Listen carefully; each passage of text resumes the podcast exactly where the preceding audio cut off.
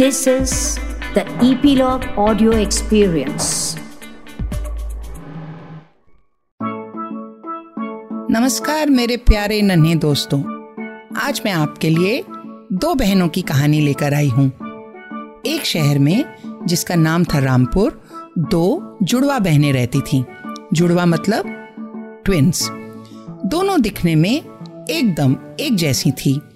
एक का नाम था मणि और दूसरी का नाम था मुक्ता।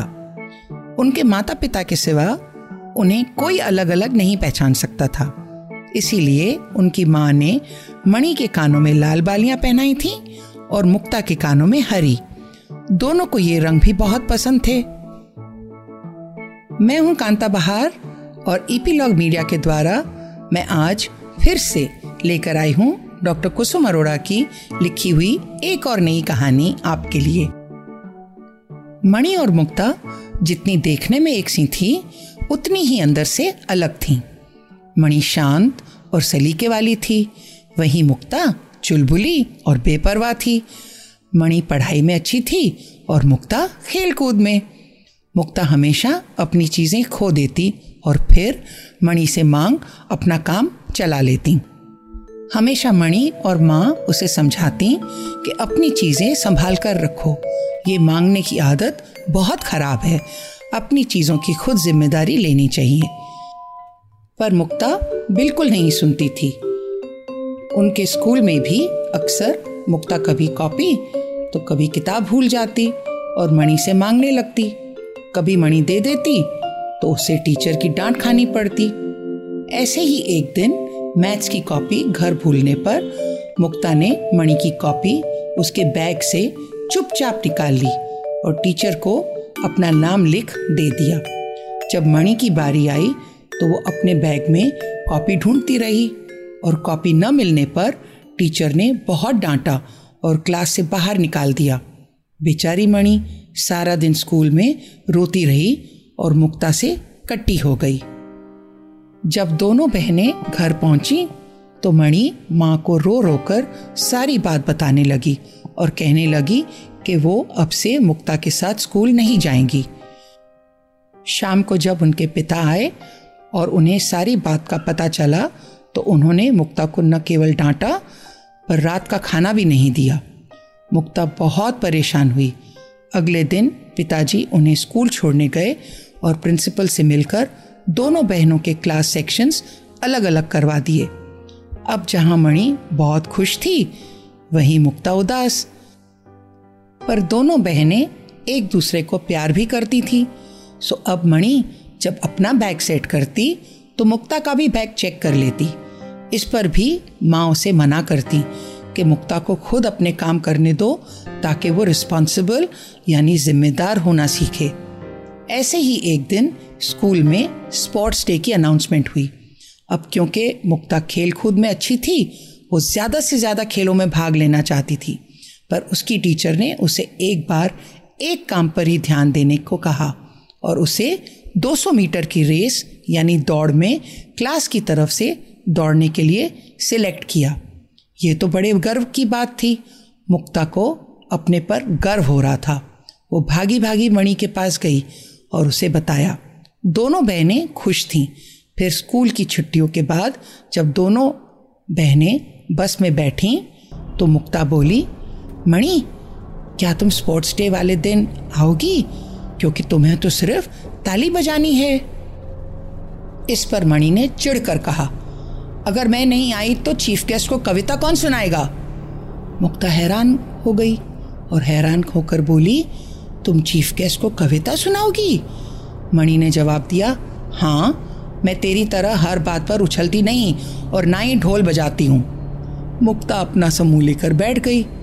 दोनों बहनें घर पहुँची और जहाँ मुक्ता ने दरवाजे से ही चिल्लाना शुरू कर दिया कि उसे स्पोर्ट्स डे के लिए सिलेक्ट किया गया है, वहीं मणि ने कपड़े बदले।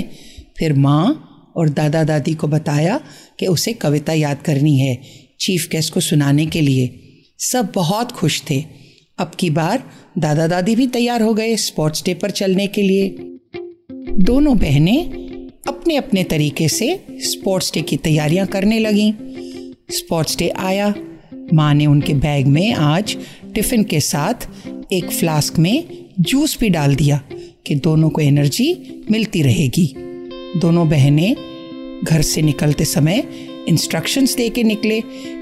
जल्दी आना और सबसे पहले रो में बैठना और स्कूल बस में बैठकर स्कूल चली गई।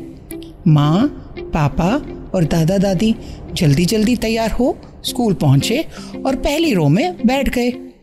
चीफ गेस्ट के आने के बाद मणि ने बड़े अच्छे ढंग से कविता पढ़ी। सबने खूब तालियाँ बजाई और मुक्ता तो उछल उछल कर तालियाँ बजा रही थी। उससे अपने बहन से प्यार जो था, अब खेल शुरू हुआ। 200 मीटर रेस काफ़ी देर से आया क्योंकि पहले और प्रोग्राम्स होने थे और मुक्ता कुछ उतावली ज़्यादा थी इसीलिए वो कभी कुछ खाती, कभी पानी तो कभी जूस पी रही थी। इतने में टीचर आई और मुक्ता को जो टी शर्ट पहनकर दौड़ना था, वो स्कूल ड्रेस के ऊपर ही पहनने को कहा, क्योंकि अब जल्दी ही रेस का नंबर आने वाला था। मुक्ता ने बैग में से टी शर्ट निकाला तो देखा कि वो जूस से गीली, पूरी लाल लाल हो गई थी। वो रोने लगी उसे रोता देख, टीचर उसके पास आई और टी शर्ट का हाल देखा।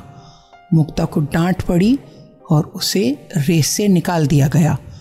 मुक्ता की टीचर बहुत गुस्से में थी, क्योंकि उसकी क्लास को गोल्ड मेडल रेस में ज़रूर मिलता, क्योंकि मुक्ता अच्छी रनर थी। सारे क्लास के बच्चे भी मुक्ता पर गुस्सा हो रहे थे।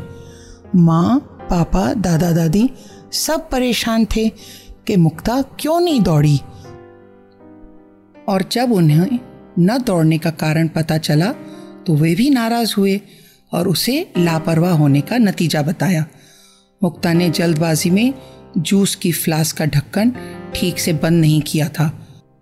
सभी के नाराज़ होने से मुक्ता को भी पछतावा हो रहा था और इसी वजह से उसे बुखार आ गया। माँ ने उसे दवाई दिलवाई और समझाया कि लापरवाह से बड़े बड़े नुकसान हो जाते हैं।